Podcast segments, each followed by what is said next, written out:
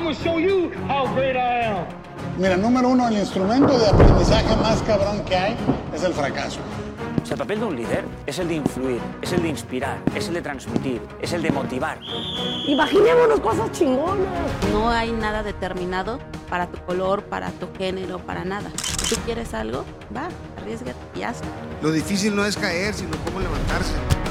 Por los sueños se suspira. Por las metas se trabaja. La pela detrás del éxito.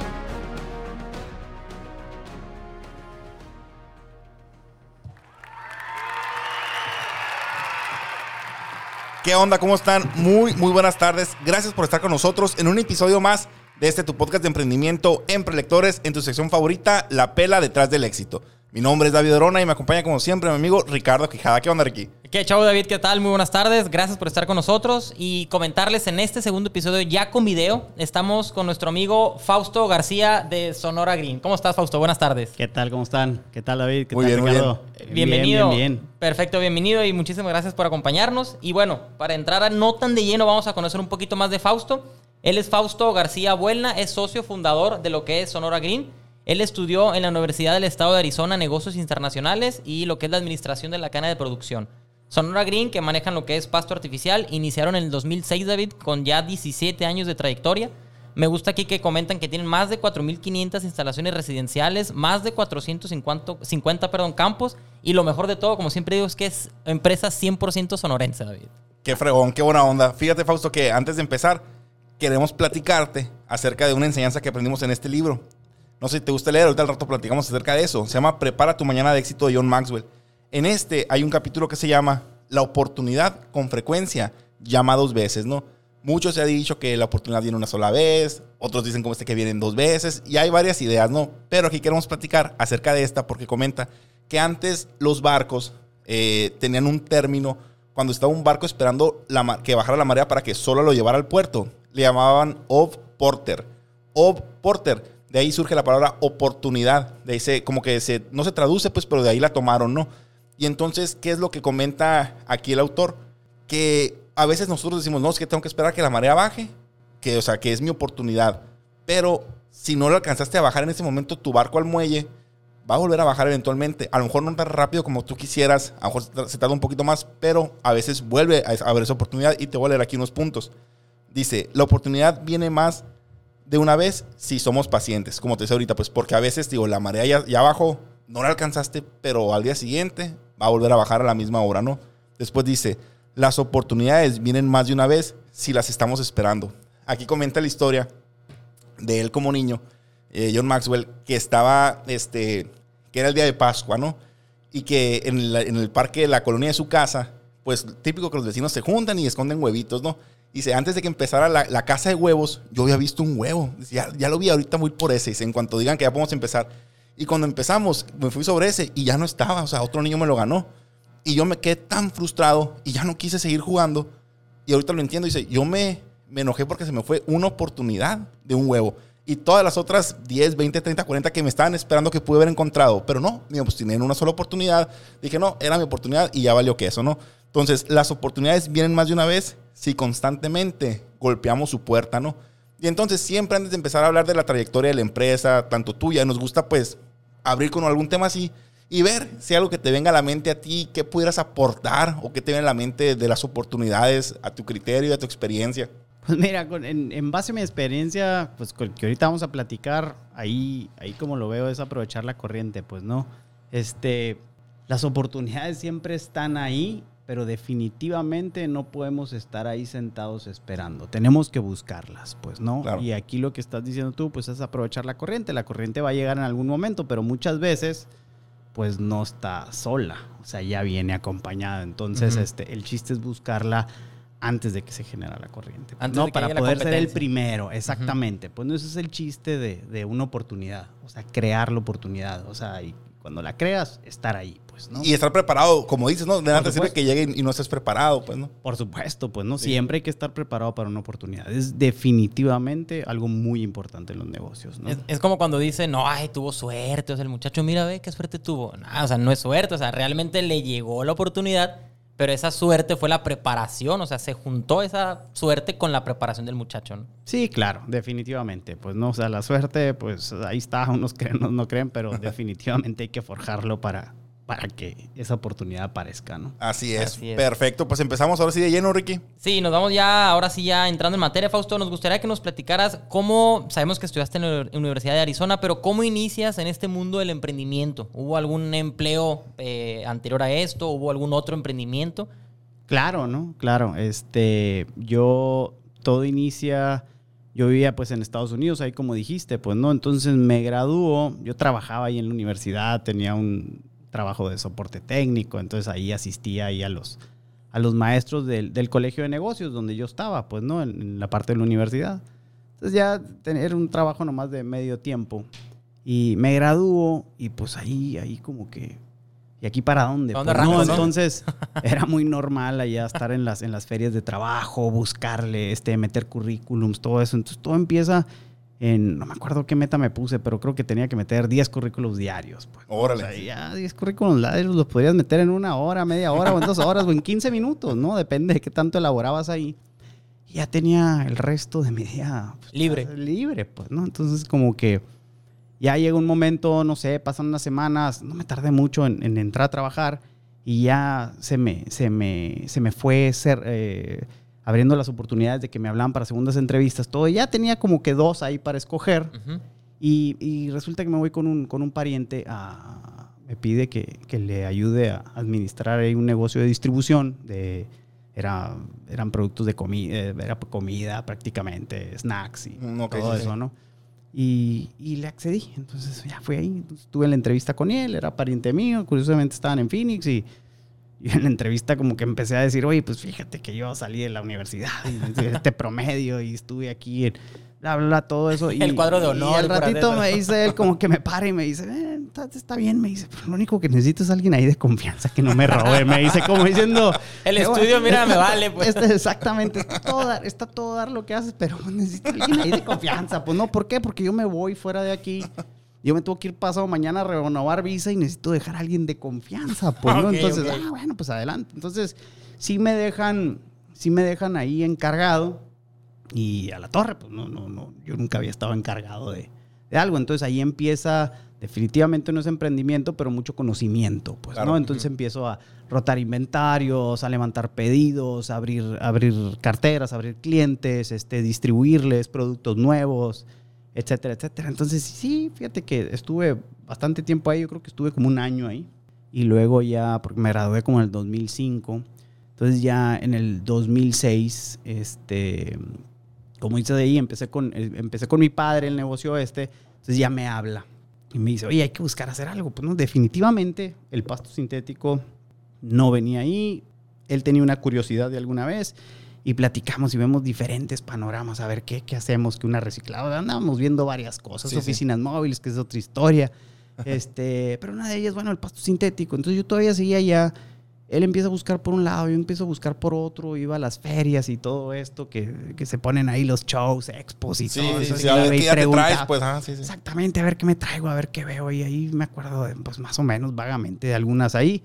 Total, nos, nos gusta una distribuidora directa de fábrica que vimos ahí, ¿no? Este, y a ellos nos traemos. Entonces, digo, nos traemos, me refiero a que nos empiezan a apoyar ahí con, con, con venta de pasto, nos dan Mm. precio, etcétera, etcétera, Sí, todo sí. eso y, y- y hacer negocio con el, con el, con el estadounidense. O sea, es, es muy interesante, pero obviamente hay una frontera que nos, que nos, que nos divide, pues, ¿no? Entonces no es tan fácil como que, ay, te abro una línea de crédito, agarra lo que Sí, quieras, claro, escoge, sí. ¿no? ¿Cuál te gusta? Este, ¿no?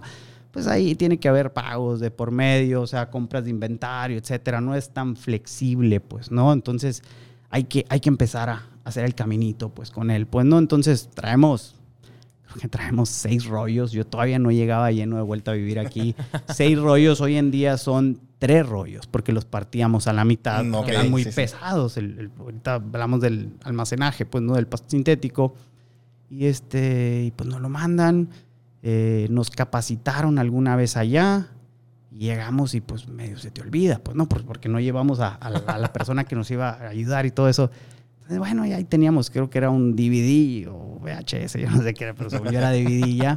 Entonces lo ponemos ahí afuera y nos refrescamos y, y ahí empezamos el showroom, que luego lo invitadísimos ahí para que vean el primer pasto que se puso este, por medio de nosotros, pues no, de Sonora Green. sí. Ahí, ahí lo tenemos todavía, tiene 17 años y todavía sigue, llegar a pues, bailar arriba de él, pues no. Órale, qué fregón. Entonces, este, órale, pues ya tenemos el producto, este, ya traemos las ganas, ya traemos todo, pues no, entonces ahora venderlo. Falta el cliente, pues, ¿no? Exactamente, entonces sí, obviamente platicaba con amigos y luego aquí y allá, y amigos de mi papá y lo que tú quieras, o conocidos, o, o a las personas que les hablaba para ofrecer y pues es un grandioso producto, ¿no? O sea, la idea está muy suave, pero pues no, ahorita no, ahorita no, muchas gracias. Yo te aviso cualquier cosa, así. Mm, Entonces, pues ahí estamos tocando piedra, tocando- o sea, tocando puertas que nos abran este, que el otro, que ahí sí, nos sí. hablaban, porque poníamos, empezamos a poner anuncios en el periódico y aquí y allá y todo eso. Entonces, empezamos a picar, a picar, a picar. Yo creo que, no me acuerdo exactamente cuándo empezamos del 2006, pero por ahí de mayo, yo creo que no hicimos más de 15, 20 instalaciones, pues no, en, en el resto que quedaba de Del ese- año de ese año y una instalación de 20 metros Sí, me sí, acuerdo sí. que fui, me tardé como una semana en instalarlo. Pues no, ahorita yo creo que lo instalan ahí, el personal que tenemos, yo creo que en, no sé, dos horas. pues, no, Sí, muy sí, sí, rápido. sí, sí.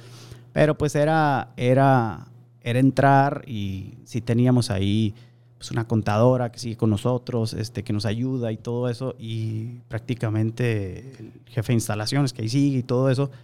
Y, y yo, entonces, era hacer la venta, era involucrarme en la instalación, era en el servicio postventa, era prácticamente en todo, pues, ¿no? Entonces, definitivamente así empieza, pues, el negocio, ¿no? Con una batanga, haciendo una publicidad en un remolque que le poníamos luces y pues le, le pegábamos pasto, ahí lo tenemos todavía y se los voy a Ah, sí enseñar. me tocó verlos, que era como caballete así, ¿verdad? Que tenía el pasto... Exactamente, era un caballete porque la verdad, la, pues no lo conocían. Sí, ¿no? sí, sí, no Y- saben qué- O sea, todo el mundo sabía lo que era el pasto artificial porque no está difícil definir las palabras. Pues no, pero. Ni reconocerlo, pues, ¿no? Exactamente, pues no, no, es- no- no es como que es un nombre en inglés o en otro lado. Entonces, pasto artificial, pues claro, sí lo conozco, te decía todo el mundo. Pero ya al momento de verlo, ya al momento de sentarte en la mesa y meterlo, pues no, no lo conocían. Curiosamente, en una de las pláticas que tenemos ahí con, con la bodega que nos, que nos suministraba, entonces nos dicen, oigan, lo que tienen que hacer es eh, mayorearlo, nos dicen, ¿no? Pues, pero bueno, pues no, perfecto. Y empezamos a buscar, pero ¿a quién se lo mayoreamos? Sí, si claro, nadie lo quiere, pues, Sí, ¿no? sí. Entonces, hablamos obviamente a las capitales de aquí en México, que es México, o sea, eh, Nuevo León, Jalisco, pues que son los fuertes ahí, pues ahí veíamos ahí bodegas de distintos productos y en unos lugares que salían en el internet que sí lo vendían, pero les marcábamos y oye, ¿no quieres que te vendamos pasto? Y nos decían, no, yo lo manejo. Ah, oye, pues De suministro, claro. no, pues entonces, a ver, a lo mejor tú nos puedes suministrar también a nosotros, ¿no? Ya nos mandaban, sí, mándame la lista. Y, ah, sí, te voy a mandar la lista de los que tenemos. Y nosotros, ah, mira, fíjate que qué suave, ¿no? Nos puede suministrar alguien de aquí. Nos mandaron una lista del internet, bajada de una página Árabe, acá, china, sí. ¿no? Exactamente. Entonces nos decían, escoge el modelo, ¿no? Ali- Alibaba, ¿cómo se llama este hombre? Exactamente, o sea, nos los mandan. Entonces dije, bueno, mándame tres rollos de este, dos de este. No, no, me dice, tienes que pedir 50 rollos y Sí, te todo el llegan. contenedor, pues, Y ¿no? te llegan tres, cuatro meses y me tienes que pagar por. No, pues no, entonces no existía el producto. Ahí fue cuando nos dimos cuenta, pues realmente que el producto no existía bien, bien aquí en México. Entonces empezamos todavía a tratar de explotarlo pues lo mejor posible, sacar el claro. mejor potencial pues no de este negocio. Entonces buscar a quien mayorear, meter más instalaciones, etcétera. Obviamente ahí vamos por un por un segmento de un pasto sintético residencial únicamente, pues no al principio, ¿no? Y empiezan a pasar los años. O sea, así es como realmente empieza, pues, ¿no? Este, vendiendo, instalando y nos vamos de instalaciones chicas a medianas y todo eso. Pero en el 2006 así empezamos, pues, ¿no? Ya hoy en día, pues ya es otra historia, pues, ¿no? Este, ya tenemos unas mejores relaciones, pero ahorita nos vamos. pues, O- o- oye, Fausto, pero una primera pregunta que yo traigo así a, a bote pronto. Adelante. Pues estabas en el país de las oportunidades est- estudiando. ¿Nunca te cruzó por la mente hacer carrera allá, abrir algo allá o buscar trabajo allá o quedarte allá? Sí, definitivamente. Yo, mm, en, en ese entonces, o sea, si, si, si platicamos del, del 2005, 2006, que, que empiezo a trabajar, no me pasaba por la mente yo venirme para de, de vuelta aquí a, a Ah, Hermosillo ok. todavía, pues, ¿no? Sí, sí. Ah, alguna vez a lo mejor lo, lo, lo, lo, lo ponía en la balanza porque a lo mejor alguien ya se había regresado, etcétera, etcétera, pero yo no lo tenía todavía en mi, en mi radar, pues no. Hasta, hasta ya que me, que, me, que, me, que me marca mi papá y me dice, oye, ¿no traes ganas de hacer algo? ¿No, no, no, no traes ganas de hacer algo aquí? Como que estaba, quería hacer algo, pues no. Entonces, lo pienso, ¿no? Lo pienso, lo pienso. Y, y sí, había muchas oportunidades allá, ¿no? O sea, se- se- seguimos tengo bastantes conocidos allá, este, pues, hice la carrera allá y todo eso, y, y hoy en día pues estamos allá también, estamos en Arizona, pues, Ah, ¿no? y, ahorita platicamos de, de cuándo empezamos y cómo empezamos en Estados Unidos y por qué empezamos en Estados Unidos también, pues, ¿no? Y, y ahorita medio comentaste, digo, pero si se pudiera, no sé si se puede, ¿no? Hablar un poquito más. Y, pero ¿por qué en sí el pasto sintético? O sea, digo, porque tú tienes ganas de hacer algo, tu papá también, pero hay mil, dos mil millones de productos con el que podrías haber hecho algo, ¿no? ¿Por qué en sí el pasto sintético? Era porque, ah, pues es que en Hermosillo, pues no puede haber pasto por el calor y a lo mejor es una buena opción, o ni al caso, o sea, fue otra, por otra opción que se dio, ¿o por qué? Claro, mi, eh, el- el- mi papá empieza, mi papá tiene un, tenía un, un negocio que se dedicaba al turismo, pues no tenía un hotel, un trailer park, bodegas de lanchas, él está en Valle de Aquino y puso un campo de golf. Yo creo que habrá sido como en el 94 por ahí, no recuerdo exactamente. Pero el, el problema del agua, pues digo, Ujú. Valle de Aquino, aquí siempre ha existido, etcétera. Entonces, sí, sí. Una de las opciones que le dan a él en ese entonces para poner ese campo ahí de golf, ¿no?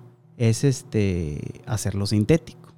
Entonces, eh, yo me acuerdo haber estado, pues no sé, te sacamos cuenta qué edad tenía, ¿no? Pero te digo, en ese entonces me acuerdo de haber visto las muestras ahí tiradas alguna vez, pues, Sí, ¿no? sí. Este, en su oficina o en algún lado. Pero ahí empieza yo creo que la primera idea. Órale, ¿no? ya, ya. La primera idea del pasto sintético le llega a él, ¿no? Luego me la, me la, me la platica a mí, ¿no? Y ahí es cuando empezamos a buscar prácticamente los dos. Ahora, analizando el tema, ¿no? Pues sí, falta de agua, definitivamente. En esos años yo creo que faltaba bastante el agua, Sí, creo sí. que había tandeos, Ujú. este, la vivienda iba, iba para arriba, ¿no? Este, Hermosillo. Entonces, como que nosotros definitivamente necesitamos meter este, este producto, pues, ¿no? Este, en mi casa, pues siempre hubo pasto natural, ¿no? Entonces, siempre, siempre fue un tema, ¿no? Mantenerlo eh, y todo eso. Entonces, como que nos, nos metimos idea a la cabeza y, y quisimos desarrollarla, pues, ¿no? Hasta que lo hicimos, pues, ¿no? Ok, ok. Y todo... e- Ah, perdón, Fausto, adelante. No, no, te iba a decir similar a lo que dices con la, con la marea, pues. ahorita, Mm, Ok, pues, ya, ¿no? sí, sí. Y todo esto también, igual sin un estudio de mercado como tal, yo pienso, ¿no, Fausto? Porque, o sea, se, le surge la idea a ti y a tu papá, se vienen con 5 o 10 rollos que comentas, pero pues sin clientes, pues no, o sea, sin un plan de acción, sin realmente dónde promocionarlo, dónde venderlo, incluso la mercadotecnia para un producto que prácticamente no estaba, sí existía, ¿verdad? Pero no está este, a flor de piel aquí en Hermosillo. ¿Cómo le hacen para, obviamente, cómo lo voy a promocionar, cómo lo voy a vender, a quién se lo voy a ofrecer? O sea, ¿cómo, cómo le hicieron con ese rollo? Sí, fi- definitivamente estudio de mercado no pudimos saber. no, no, no, no, lo, no lo hicimos. pues, Sí, sí. ¿no? El estudio de mercado que real, o sea, que se, que se hizo, pues, ¿no? Que se puede decir que era eso, pues era la necesidad que había de este producto, ¿no? Veíamos que en Estados Unidos había una tendencia y sabíamos que ahí funcionaba el producto. Y se pues, pegó ¿no? allá va a pegar acá, dijeron. Exactamente, pues claro. no, hay, es lo que dicen, pues no, cuando le da algo a Estados Unidos, pues aquí llega un poquito después, pues no, este, lo bueno y lo malo, ¿no? Mal. todo, pues no. Pero este, curiosamente veíamos que eso, que eso tenía que suceder, lo queríamos, lo queríamos popularizar, aquí lo queríamos hacer que realmente fuera un tema, como, como lo es ya el día de hoy. O sea, ya en la balanza, pues está el pasto sintético en, todo negocio, en toda escuela, en toda vivienda, pues no. Curiosamente había una, una fotografía, porque al principio, pues para hacer volantes o presentaciones, ahorita les traje ahí, por ejemplo, una, una, un currículum ahí de nosotros, una como presentación impresa y todo eso, pues ya todas esas son 100% fotografías de trabajos de nosotros, Propias, pues no, propias, o de distribuidores, ¿no? Sí, sí. Pero en ese entonces pues no teníamos ni una. ¿no? Puro, Este, puro de internet, pues. ¿no? Exactamente. pues, a- de- deja tú, la, la primera venta que hicimos, pues se la hicimos a mi hermana, ¿no? Negocio redondo. Un poquito forzada, pues, ¿no? Un poquito forzada la, la venta, pues, ¿no? Este, y me acuerdo que ella vivía en Palermo. y iban empezando los fraccionamientos. Ahí como que, como que el colosio final eh, no, no existía. Había No, no, no. un- un- yo creo que había fraccionamiento, había una. El Morelos final, pues yo creo que terminaba más o menos por La Paloma y empezaba Palermo. Este, en el paseo del río también, o sea, de- o del Seri, también empezaban apenas los, los fraccionamientos y todos Sí, sí. esos me tocó irlos a visitar, pues, ¿no? A tocarles la Órale. puerta. Ay, ¿qué tal? ¿Cómo estás? Ay, tú hablaste, ¿verdad? Sí, sí, sí, pues pásale. La red social no estaba, ¿no? Sí. Hoy en día la red social, pues mete a Claro. Marketplace y te va a salir el pasto por atrás de la cabeza. Pero en ese entonces no había, en los económicos no estaban, en el periódico tampoco, o sea, nomás de repente salíamos nosotros, pero no había una red social, no había ni el WhatsApp, que es algo muy fácil y rápido Claro, de, sí, sí. de mandar información, fotografías, no, creo que estaba el BlackBerry Chat y con trabajos podías poner un enunciado, pues no, pero este, curiosamente eh, hace falta el producto. Entonces, ahí nos fuimos, pues, ¿no? Este, buscar esa oportunidad porque el producto no existía, ¿no? Y una vez que empezamos, sí, me, me hablaban, iba y daba pláticas en la VM, este, di algunas pláticas de océanos azules y Mm, todo eso de Sí, oportunidades, ah, me hablaban curiosamente, pues, ¿no? Entonces iba y les platicaba ya a los alumnos, me tocó ir hasta el posgrado a darles ahí otras pláticas. Ah, qué fregón. Este, eh, pero pues prácticamente la respuesta a tu pregunta pues es eso, ¿no? Este, Fueron punta de lanza aquí ustedes con, con el, con el tema del, del paso artificial. Pues prácticamente sí, ¿no? Este, siempre había, si había alguien que vendía o que conseguía o que te lo podía traer, o sea, sí me acuerdo de haber jugado en alguna canchita pequeña fútbol, pues, ¿no? En, en algún tipo de pasto sintético, ¿no? Yo ni siquiera, yo creo que yo estaba todavía en la universidad ya y venía y jugaba. O sea, claro que existía el producto, pero no existía un, nego- un negocio que realmente lo promocionara Ya, ya. y lo vendiera como sí. Es muy fácil, este, no fácil, no, la verdad, nada es fácil, pero eh, abrir algo sobre pedido, eso es algo que no nos queríamos enfocar nosotros. Que. Ay, mira, ah, ok, entonces en tres semanas te va a llegar tu pedazo, ¿no? Sí, sí. No, no, no, nosotros nos enfocamos en tener un inventario, en mostrárselo al cliente. Había clientes que nos decían, ¿sabes qué? Ok, voy y te voy a dar anticipo, pero ahí en tu oficina, ¿me entiendes? Sí, claro, sí, querían sí. ver ¿No? algo seguro, ¿no? Físicamente, ¿dónde querían- estás? ¿Dónde Sí, sí. Exactamente. Y las oficinas siguen estando iguales. Obviamente hemos ido Creciendo este, creciendo y haciendo bodega y más grande y todo eso y un showroom y todo, pero, pero siempre ha tenido la misma esencia, siempre ha estado ahí. este, siempre ha estado la facturación también ahí, entonces ahí enseñábamos y ya lo veían y decían, ah, wow, o sea, está todo dar. Ya, ya habían como una empresa formal, pues no tanto el muchacho que traía de fuera, ¿no? Exactamente, pues no, Sí, ya sí. veían la empresa formal, o sea, pequeña y todo, pero éramos formales. Entonces, y desde ahí la verdad no hemos dejado de quedar bien, o sea, siempre hemos tratado de enfocarnos en hacer lo mejor posible, pues, ¿no? Claro, y ya cuando empiezan a crecer y empieza a agarrar como que más conocimiento en la misma ciudad de que el pasto artificial, el pasto sintético es un producto que se puede conseguir vender, quiero pensar que empezaron a surgir competencias también, ¿verdad? Claro, ¿no? Siempre empezaron a surgir competencias, o sea, y la verdad es muy importante que haya competencias, es súper importante porque hay, hay variedad, este, hay manera de medir cómo está el Claro. mercado, ¿no? Entonces, sí, empiezan a salir las competencias, y, y pero curiosamente no perduran al principio, ¿no? Ok.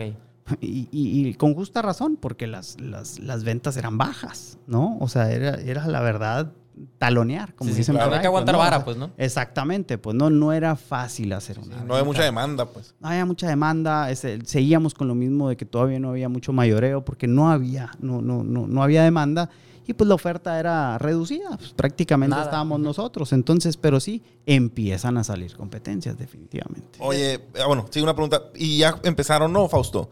Este, se lanzaron, pidieron los rollos.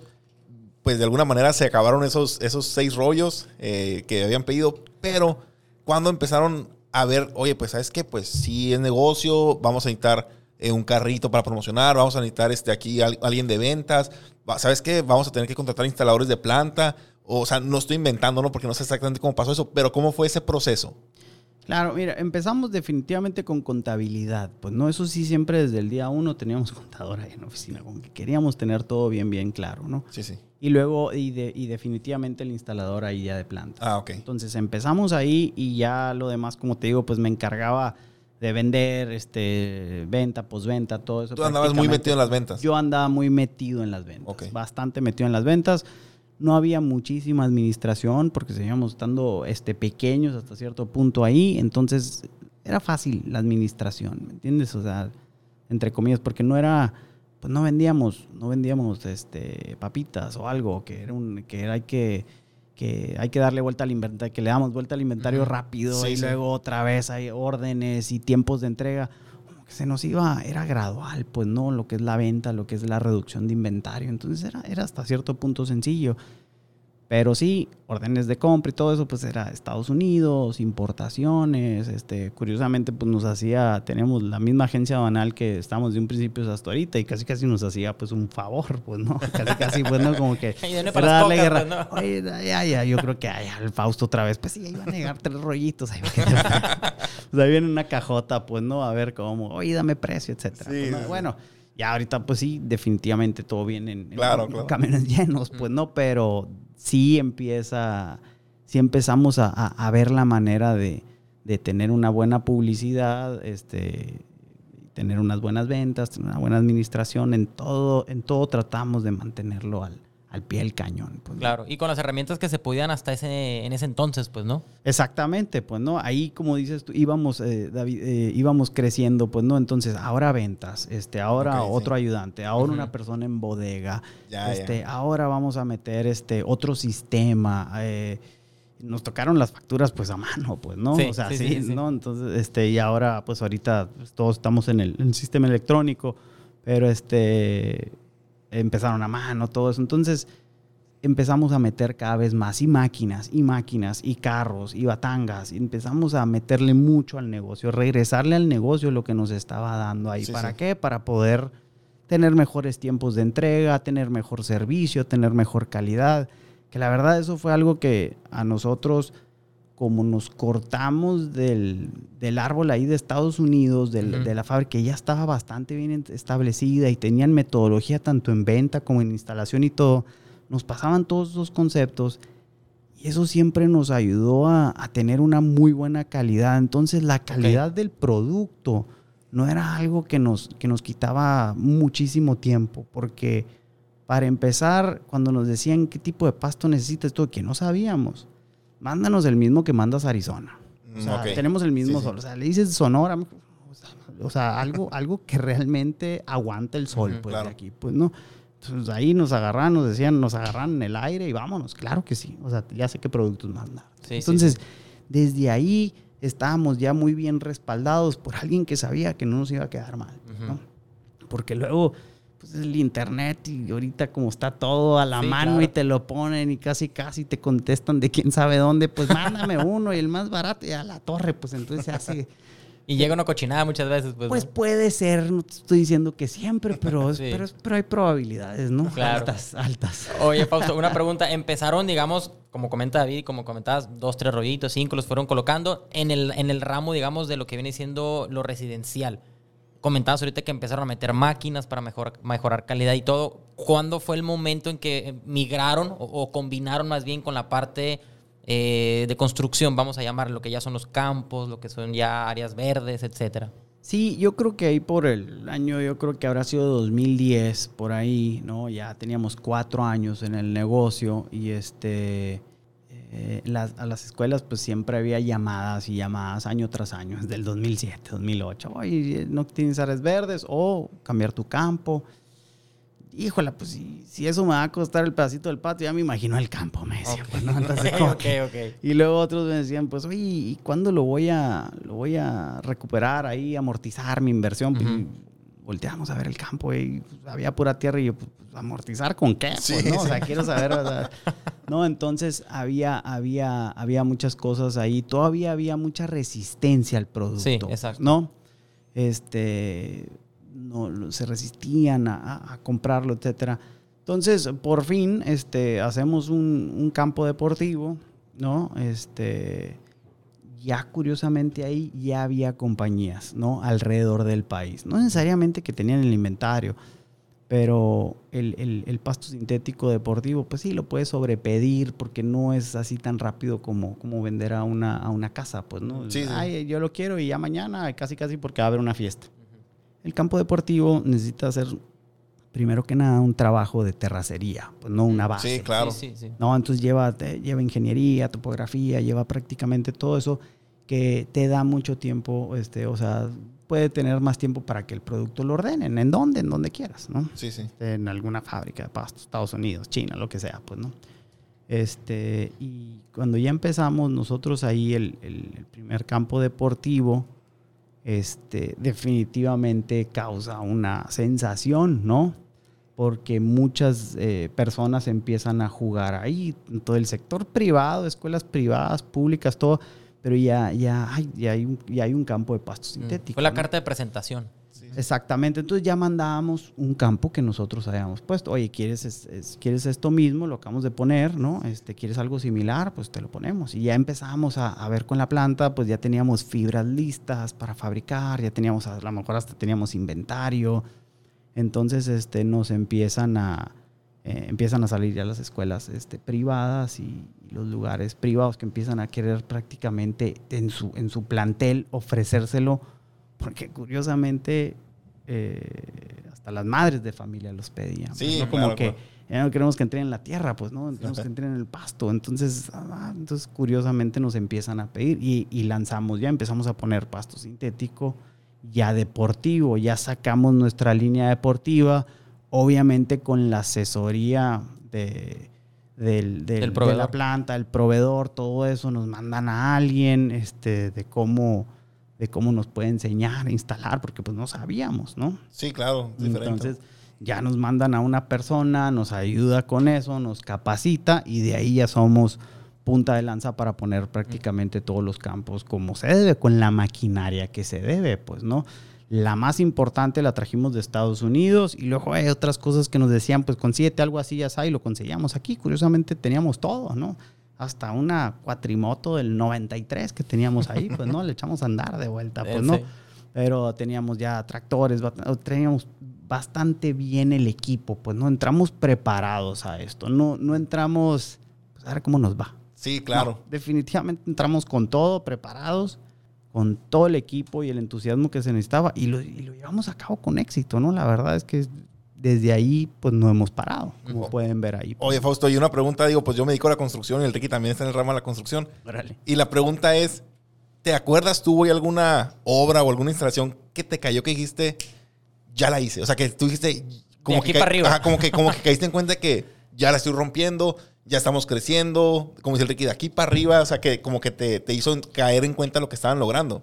Sí, def- definitivamente, ¿no? O sea, sí ya el momento que vemos que de parte del, del, no sé, el director de la escuela, que sí me acuerdo que fue en una escuela, que ya no era, oye, ¿cuánto me voy a ahorrar de agua por Sí, sí, sí. eh, cuántos pesos al mes? O sea, ya cuando cambia la perspectiva de que, oye, a ver, necesitamos poner un campo aquí. Ah, ok.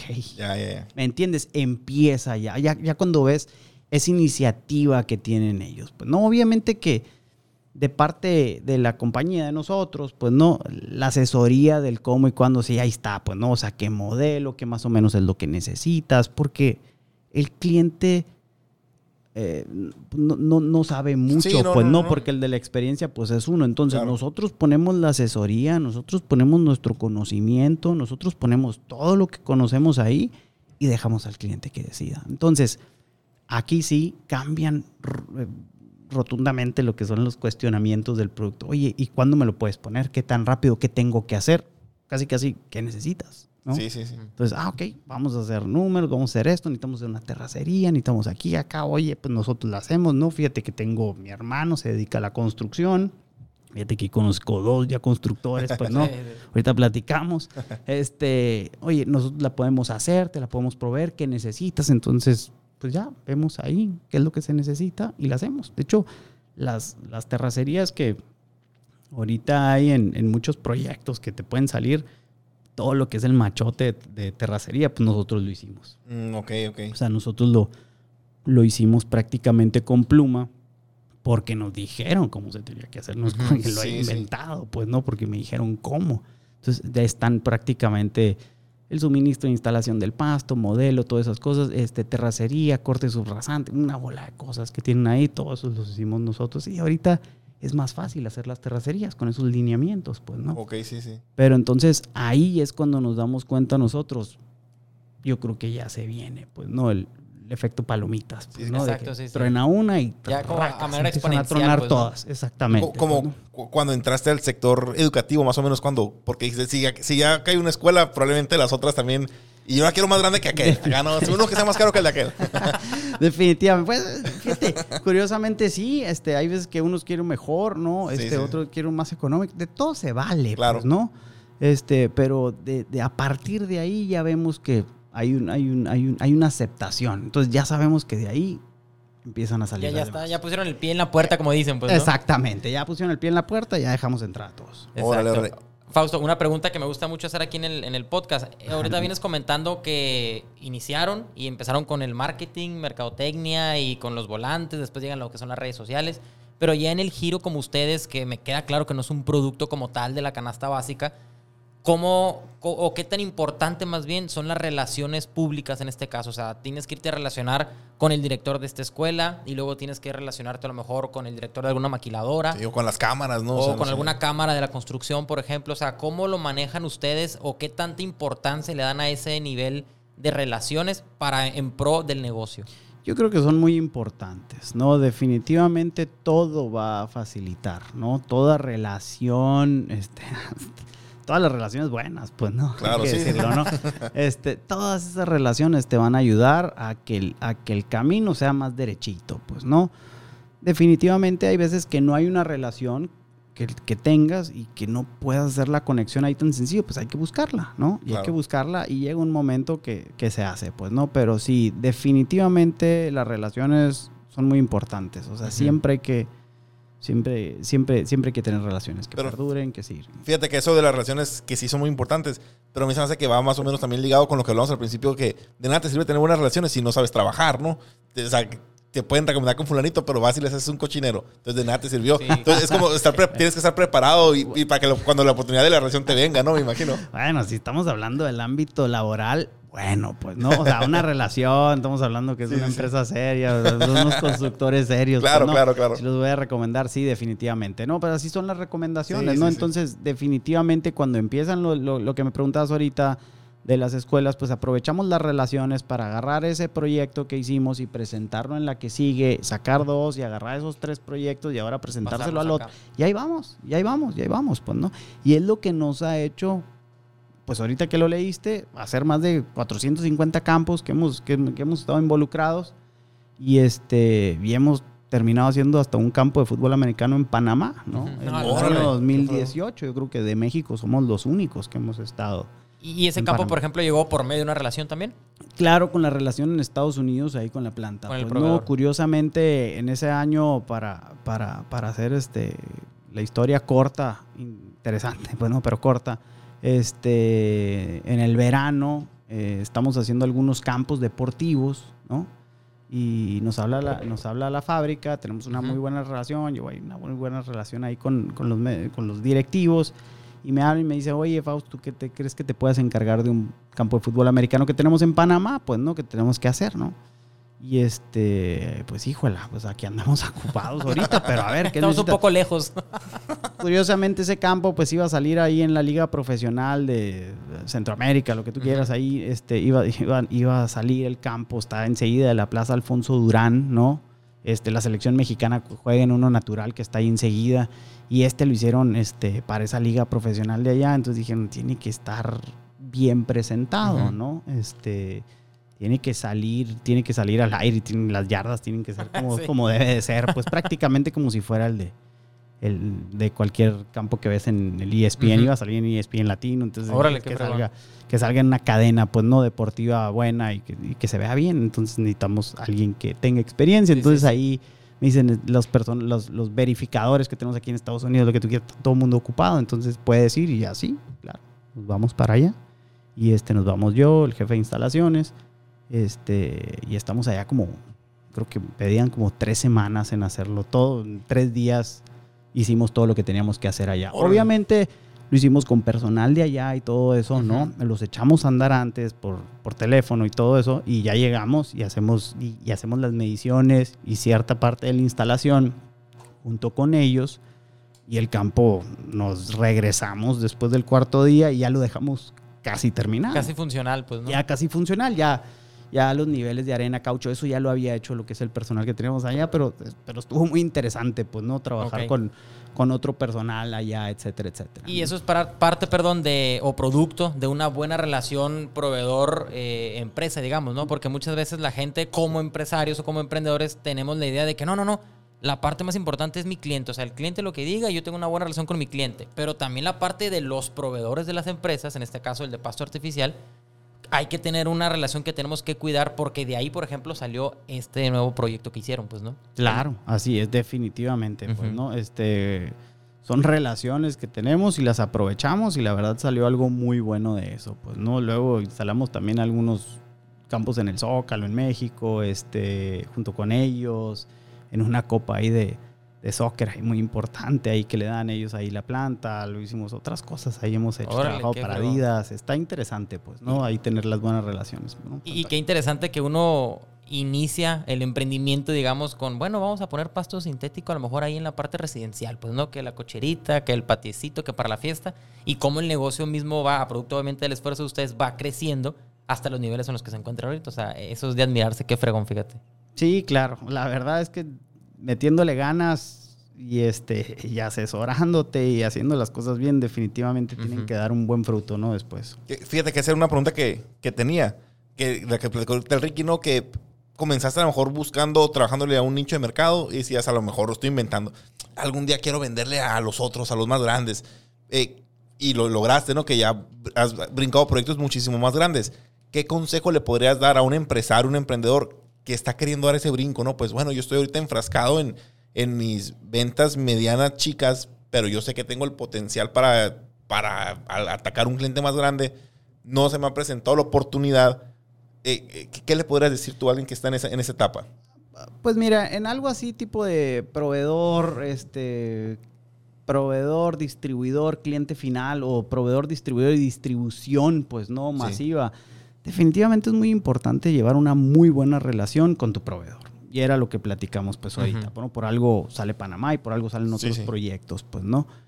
Y este, obviamente teniendo esa relación, pues no te, no te quita responsabilidad todo, todo lo demás, que viene en Claro. venta, servicio postventa, este, customer service, todo prácticamente, pues, ¿no? Entonces, con una buena relación con, con el proveedor, ya tienes una parte bastante, bastante ganada, pues, ¿no? Digo yo. Entonces, ahí hay que trabajar mucho en ello, sin descuidar lo otro. Entonces, ahí es donde está el reto y todo, pues, ¿no? De nada sirve una buena relación, si no le da resultado, pues no va a durar esa relación. Totalmente. Pero ya teniendo esa parte, porque tú no la puedes producir, tú no la puedes generar, pues tú necesitas esa, esa, esa materia prima o producto final, tú lo necesitas contigo para poderlo distribuir, pues, ¿no? Entonces ahí yo creo que es algo que yo le, le diera como recomendación a alguien que empieza, hay que ganarse la confianza y hay que presentarle buenos resultados, pues, ¿no? Y obviamente, pues hay que presentar los resultados en base a el Sí, servicio claro. que se está dando, ventas, todo prácticamente eso. Pero eso es lo que yo, yo le dijera. Definitivamente. ok, muy bien. Ok. Eh, Venimos hablando, Fausto, de cosas eh, positivas, vamos a llamarle, en ese nicho, digamos, de que se fueron creciendo, que llegaron nuevos clientes, el proveedor pues los comunicó acá con Panamá, etcétera, puras cosas, digamos, dentro del mundo de los negocios donde las cosas salen bien, pues, ¿no? Pero hay algún error, algún tropiezo, algún aprendizaje que hayan tenido ustedes, que me queda claro que van a existir, ¿verdad? Pero que pudieras compartir aquí con la audiencia, que les haya dejado algo de que a la vez, o sea, esto así debimos haberlo hecho. Pues mira, este, déjame pensarlo tantito, ¿no? A ver qué definitivamente que me puedo arrepentir, pero sí hay, sí hay un camino este, que se trazó con el proveedor, con todo esto, este, para, para llegar a donde estamos, pues, ¿no? Y obviamente hemos visto alternativas, o sea, en el camino se van presentando muchas otras pues, ramificaciones, como le Sí, quieras sí, sí. llamar al negocio, te ofrecen otro producto por otro lado, este, eh, alguna venta que se te haya caído por X o Y. Definitivamente no, no, no hay algo que, que me arrepienta. Definitivamente lo debo de tener por ahí. Ujú. Sí, sí, sí, claro. No, no lo traigo en mente ahorita, pero prácticamente, no sé, no, no, no sé exactamente Ok, qué sí, sí. pudiéramos haber hecho, o sea, realmente para buscarle por otro Ujú. lado. pues, Pero al ¿no? final de cuentas, algún error o algo que se hayan topado, lo ven, eh, ya nos darás tu punto de vista, como un, como un escalón más a superar, pues, ¿no? O sea, no lo ven como un fracaso como tal, sino que viene un error detrás de un aprendizaje, ¿no? Sí, exactamente, pues no, este, sí había, sí había métodos que usábamos que obviamente se fueron actualizando, pues, ¿no? así es. Este, eh, por ejemplo, en, en- en Estados Unidos empezamos a vender nosotros, yo creo que aproximadamente como en el 2012, 13, y nos, y nos hicimos eh, Limited Liability Company en- hasta el 2016. Yo creo que lo pude haber hecho antes eso, pues no, porque curiosamente la parte comercializadora de allá, este, que es la LLC esa, este, nos da mucho, nos da mucho movimiento, este, tenemos otra presencia en otro país, este, como que lo, lo debimos de haber formalizado antes, aunque siento que en el año que lo hicimos es lo que te digo, exactamente que me he arrepentido, pues no, pero a lo mejor lo pude haber hecho en el año 13, 12. ¿Y por qué? Porque había más oportunidad. Sí, O sea, definitivamente yo creo que por por, por ahí va. Yo creo que pudimos haber empezado con el mercado. Yo creí que estaba más explotado y no, y no está tanto. Y ahorita pues, hay por todos lados, ¿no? Hay bodegas. Vas a Tucson, hay bodegas. Ahí está la de nosotros. Sí, y claro. muchas más grandes que nosotros. Este, en todos lados. O sea, definitivamente si crees que aquí hay pasto sintético en Estados Unidos, hay el triple. Sí, pues, claro. No, nada más, Ok. mucho más, pues, ¿no? Oye, Fausto, ¿y cómo ya en la actualidad, pues, ante competencia que va llegando, nuevos productos, a lo mejor que le quitan mercado al pasto sintético, cómo sobresale Sonora Green de entre la competencia? ¿Cómo van innovando? ¿Cómo te mantienes vigente? Pues mira, algo, algo que nos ayudó a nosotros, definitivamente la trayectoria te, te- te brinda vigencia, pues, ¿no? O sea, la trayectoria es Un algo- respaldo, pues. ajá. Sí, la, la- la- la trayectoria no se borra, ¿no? Mientras se continúe haciendo, pues, ¿no? Porque si, si hay trayectoria, pero se acaba el negocio, pues sí, se va a empezar a, borrar esa línea, pues, ¿no? Pero como seguimos en el mercado y tenemos muy buena trayectoria, ¿no? Este, nos ha mantenido bastante en prácticamente líder en pasto sintético, ¿no? En- en varios lugares. Entonces, aquí lo que, lo que hicimos es, ya hace muchos años, la distribución del producto. O sea, no nomás nosotros darnos cuenta que tenemos un producto de calidad para entrega inmediata y este y con un buen servicio, pues, ¿no? O sea, lo em- ya, ya hacemos un plan de distribución con la fábrica. pues, ¿no? Ya le distribuimos el producto, nos los manda a bodega y nosotros se lo administramos. Entonces, ya no nomás Sonora Green dice que, ay, que suave está el producto, o el cliente final dice que suave está el producto. Ya el intermediario y el distribuidor y el que anda vendiendo ahí usan la marca de nosotros. Ah, y él dale. se da cuenta que el producto es el de mayor calidad en el mercado y, y, es, y, el, y el pasto que usamos lo seguimos enviando a todos los estados de la República. ¿Por qué? Porque sabemos que no, no existe tal cual lo fabrica este, el fabricante, pues no de nosotros. claro. O sea, sí tenemos muchos aspectos y siempre lo vamos, siempre lo ponemos ahí. El pasto de mejor calidad en México, sí, ¿no? sí, el pasto de ahí. mejor calidad. Prime Quality Synthetic Grass. Entonces, siempre lo tenemos ahí porque sabemos de dónde vienen tanto las resinas, este, el uretano que le ponemos en la base, la- las fibras 3D, la resina C8, muchas cosas que el cliente final, la verdad, no, no- hay veces que no necesita saber tanto, pero hay distribuidores a distribuidores, hay unos que realmente les intriga y les compartimos muchas cosas de lo que nos comparte el fabricante, de los pluses que tenemos, pero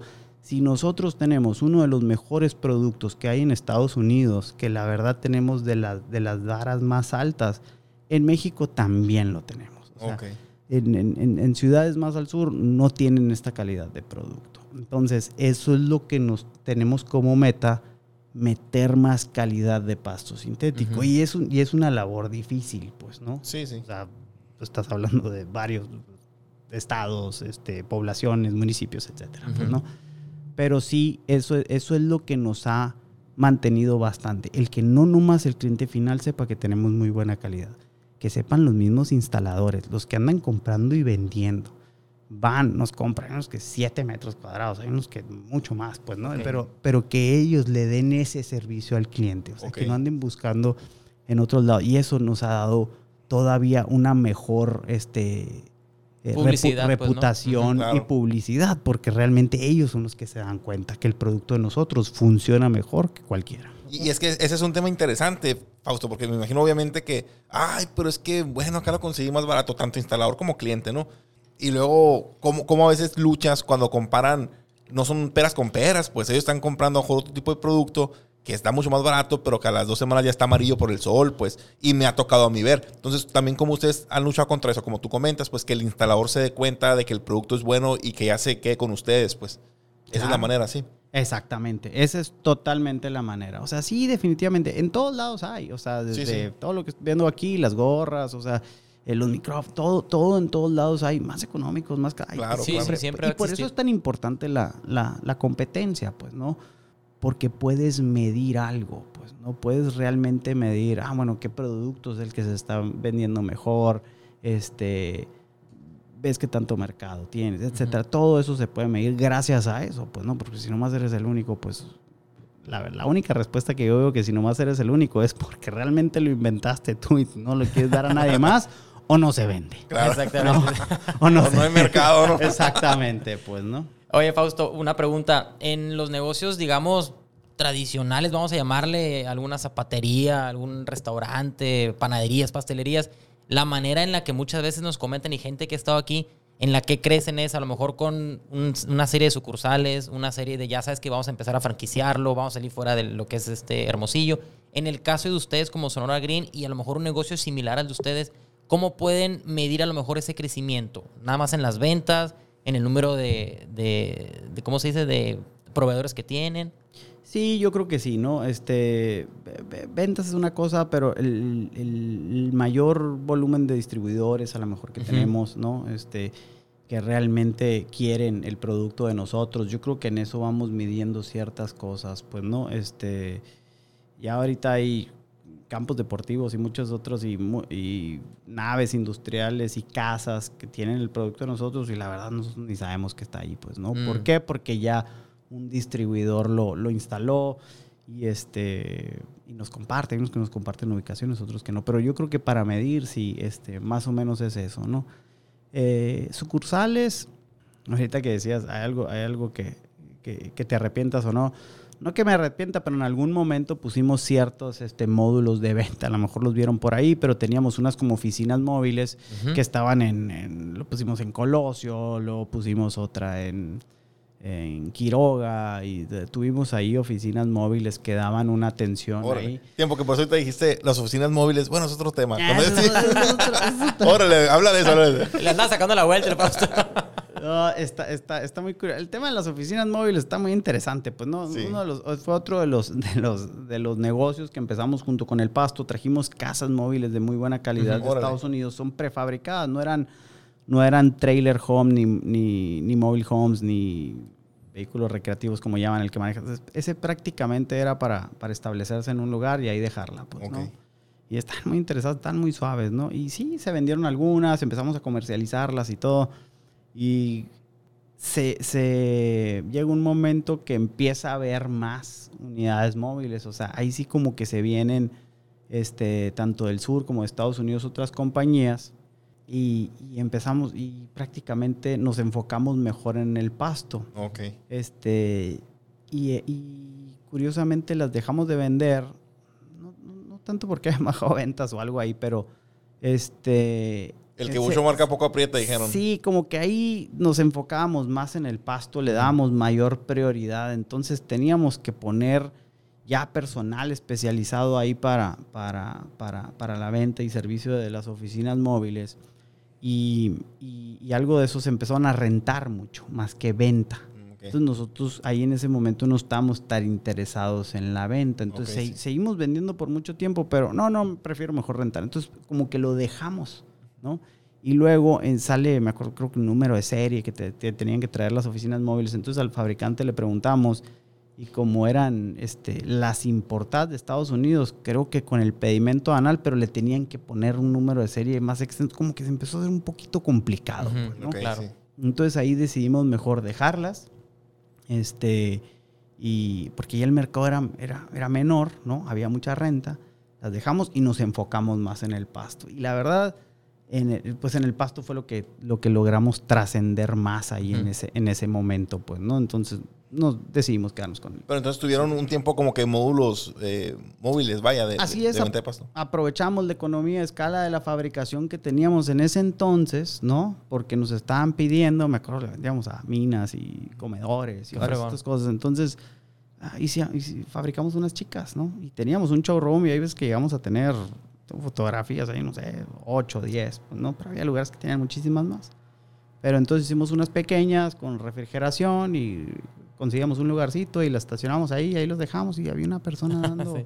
dando, dando, Información. dando información. Entonces, este, no, no funcionó como queríamos, ¿no? Este, pero tampoco no fue algo que, que restó. o sea, sí. definitivamente sumó, pero no como queríamos. Entonces, eso como que eh, se deshizo ese plan, pues, ¿no? Oye, Fausto, y cerrando un poquito más el tema ese que comenta David, ¿en qué momento eh, un emprendedor o un empresario ya un poco más consolidado es momento de ya diversificar en cualquier otro giro, ¿no? en cualquier otro giro. Mira, yo creo que hay que tener, definitivamente cuando estás parado sólido, yo creo que todo el mundo se da cuenta, pues, ¿no? Ya empiezas a caminar más derechito, ya prácticamente no necesita tanto del dueño o fundador para estar Sí, ahí. sí. Yo creo que ahí ya es momento, sí, definitivamente yo creo que se necesita el capital, ¿no? Eso no tenemos que hablar, pero ahí es cuando yo creo que te das cuenta que puedes hacer otra cosa, pues, ¿no? Cuando realmente ves que estás parado en algo que ya prácticamente no se mueve, como en el caso de las oficinas móviles y el pasto sintético. O sea, nosotros empezamos diversificados y en ese momento, en vez de diversificarnos más, Sí. nos regresamos a algo, pues no prácticamente. ¿Por qué? Porque ya veíamos que estábamos caminando más firmes. Entonces, yo creo que eh, esa es una manera para, para hacerlo del otro lado. Igual nos pasa cuando abrimos en, en- en Arizona. Ya vemos que estamos aquí este, pues un poquito más sólidos, tenemos una muy buena relación con el proveedor, entonces le pedimos a Arizona, pues, ¿no? Y prácticamente no- nos da, nos deja y nos apoya ahí para salir con eso. Ahí es cuando nos diversificamos, aunque es el mismo Giro. giro, Es una operación completamente pero diferente. es una operación completamente diferente, exactamente, Órale. ¿no?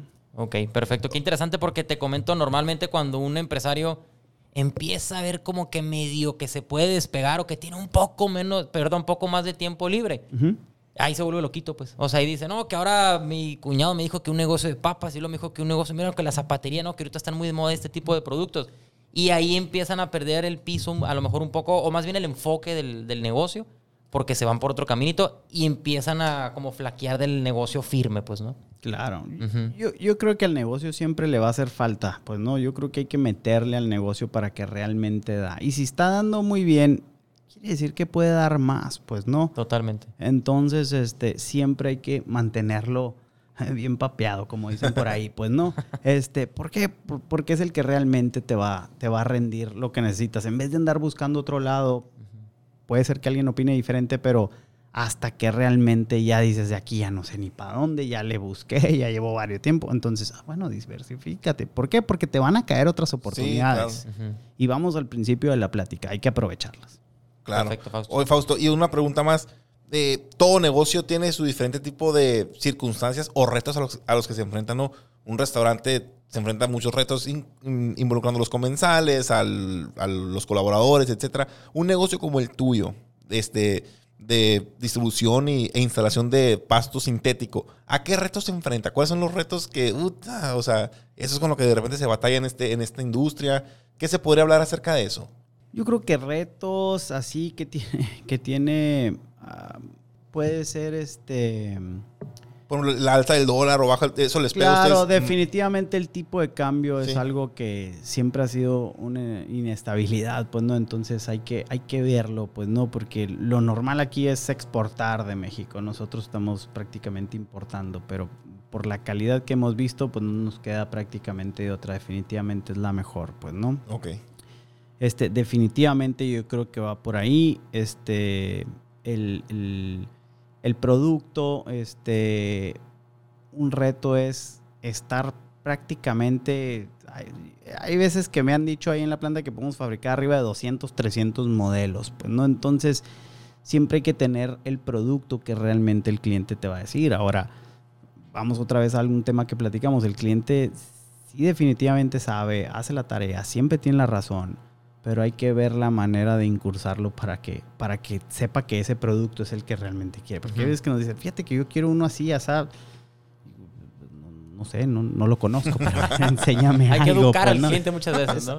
Ah, Exactamente, que hoy en día ya definitivamente sabe muchísimo más que hace 17 años. Ya lo vi en Pinterest. te Ah, dicen. eso iba a decir, eso iba a decir. Es un enemigo eso. no, y es normal que te enseñen una foto, que le digan, oye, lo vi aquí, lo vi acá, ¿tienes algo parecido? Pues sí, ¿no? Una, una pregunta que nos hacían, oye, ¿cuál se ve más real? Y yo... pues entonces como que, eh, pues, pues, pues hay veces que este, o hay veces que probamos otra respuesta, es el más popular, o a lo mejor, eh, pues el que a ti se te haga, ¿no?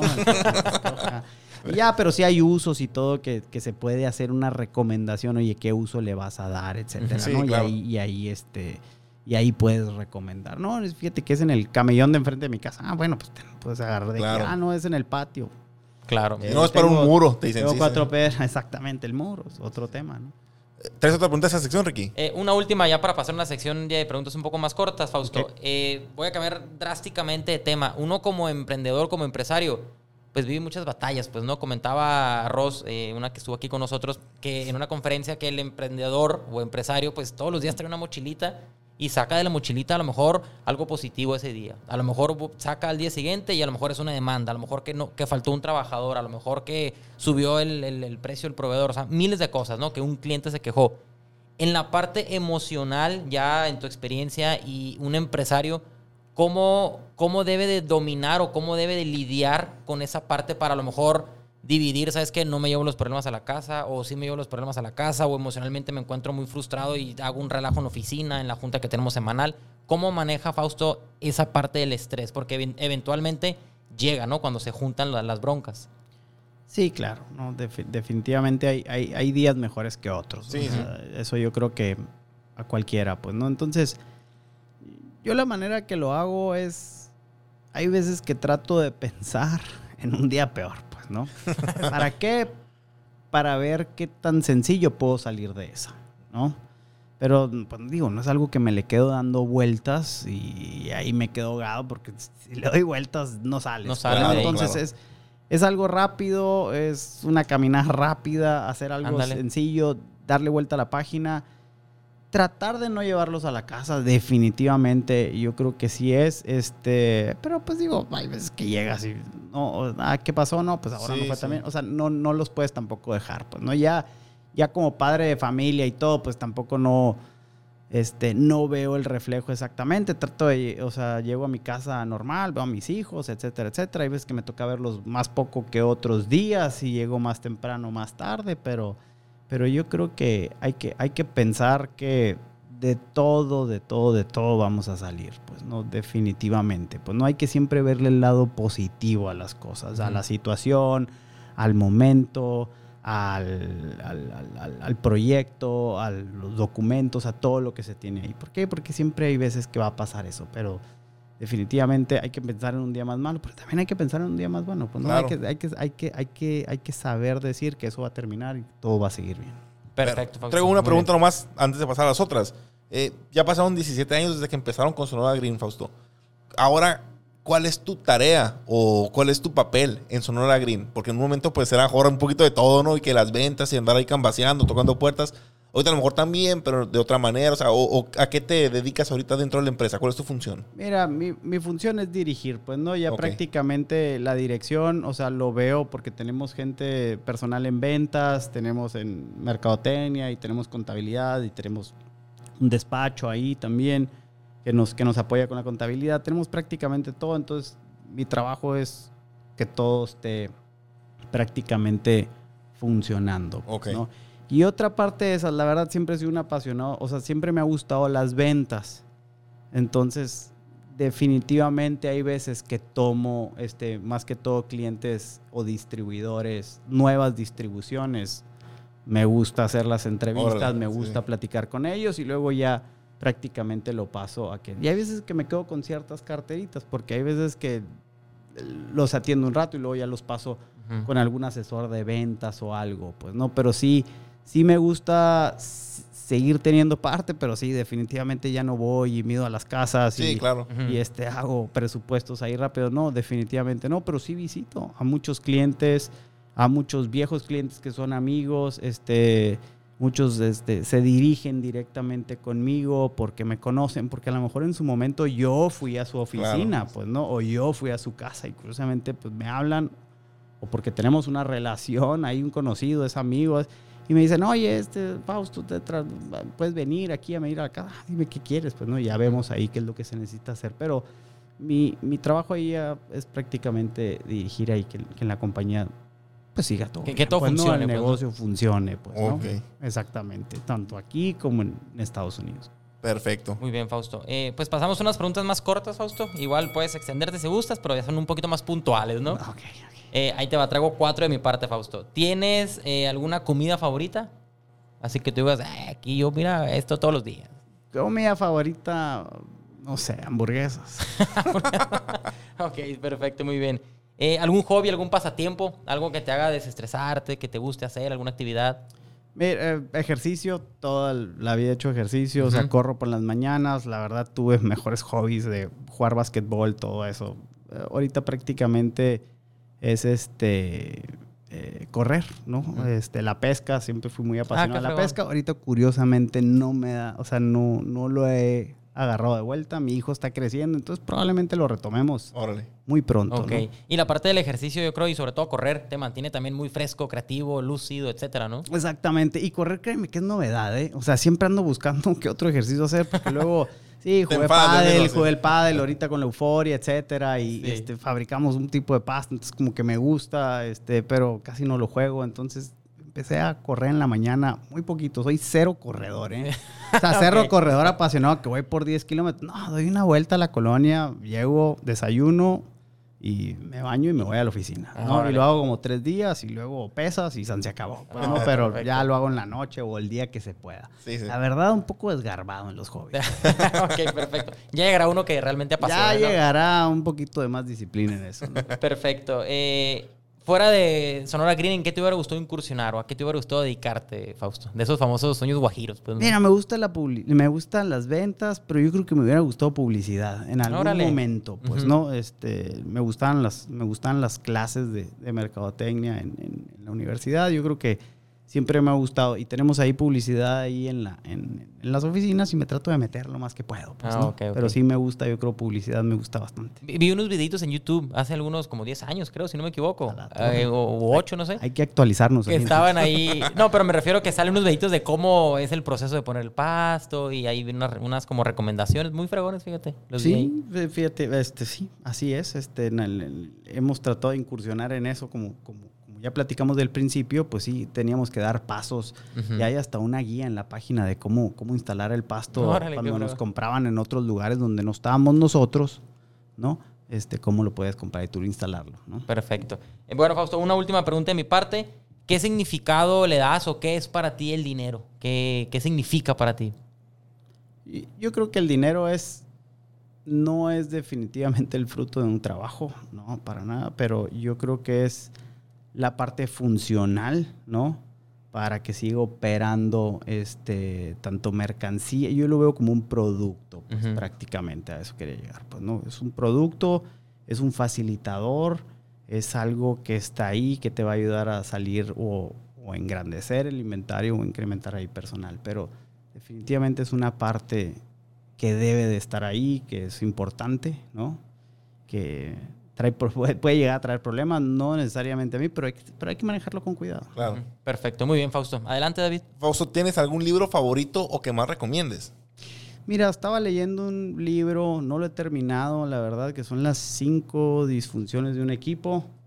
Este, se me hizo bastante interesante, no lo he terminado ahorita.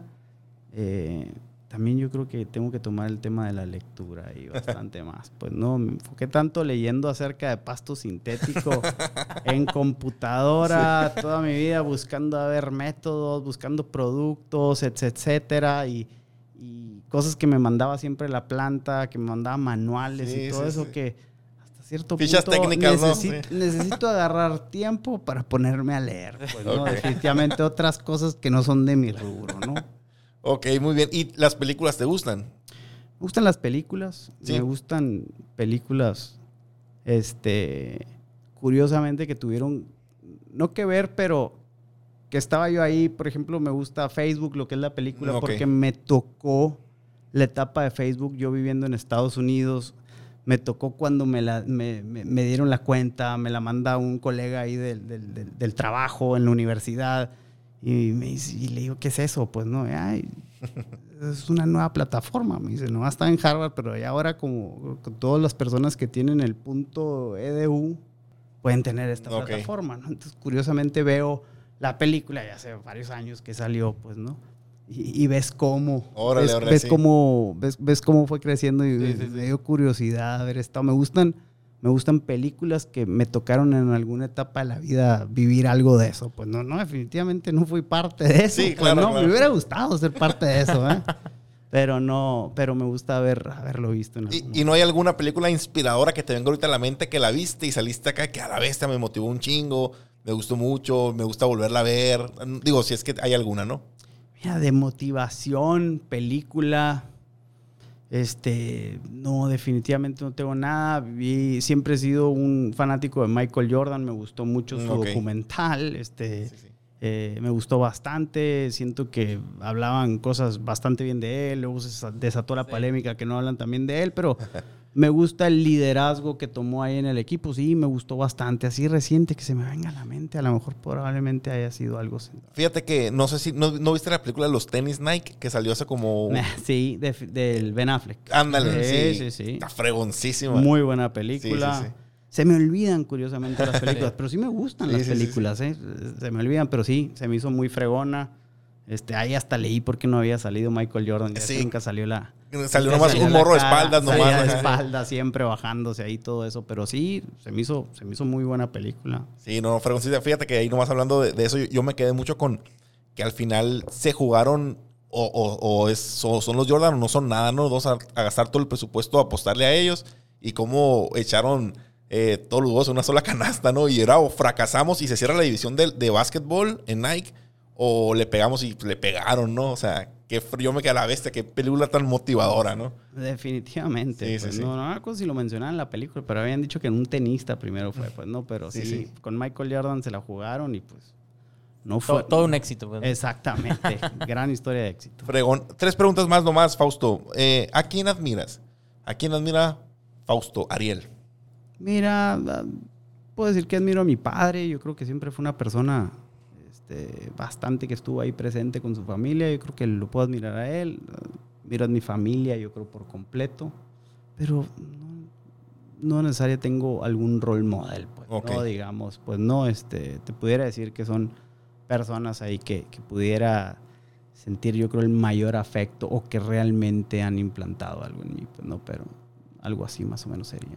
Ok, muy bien. Y dos más.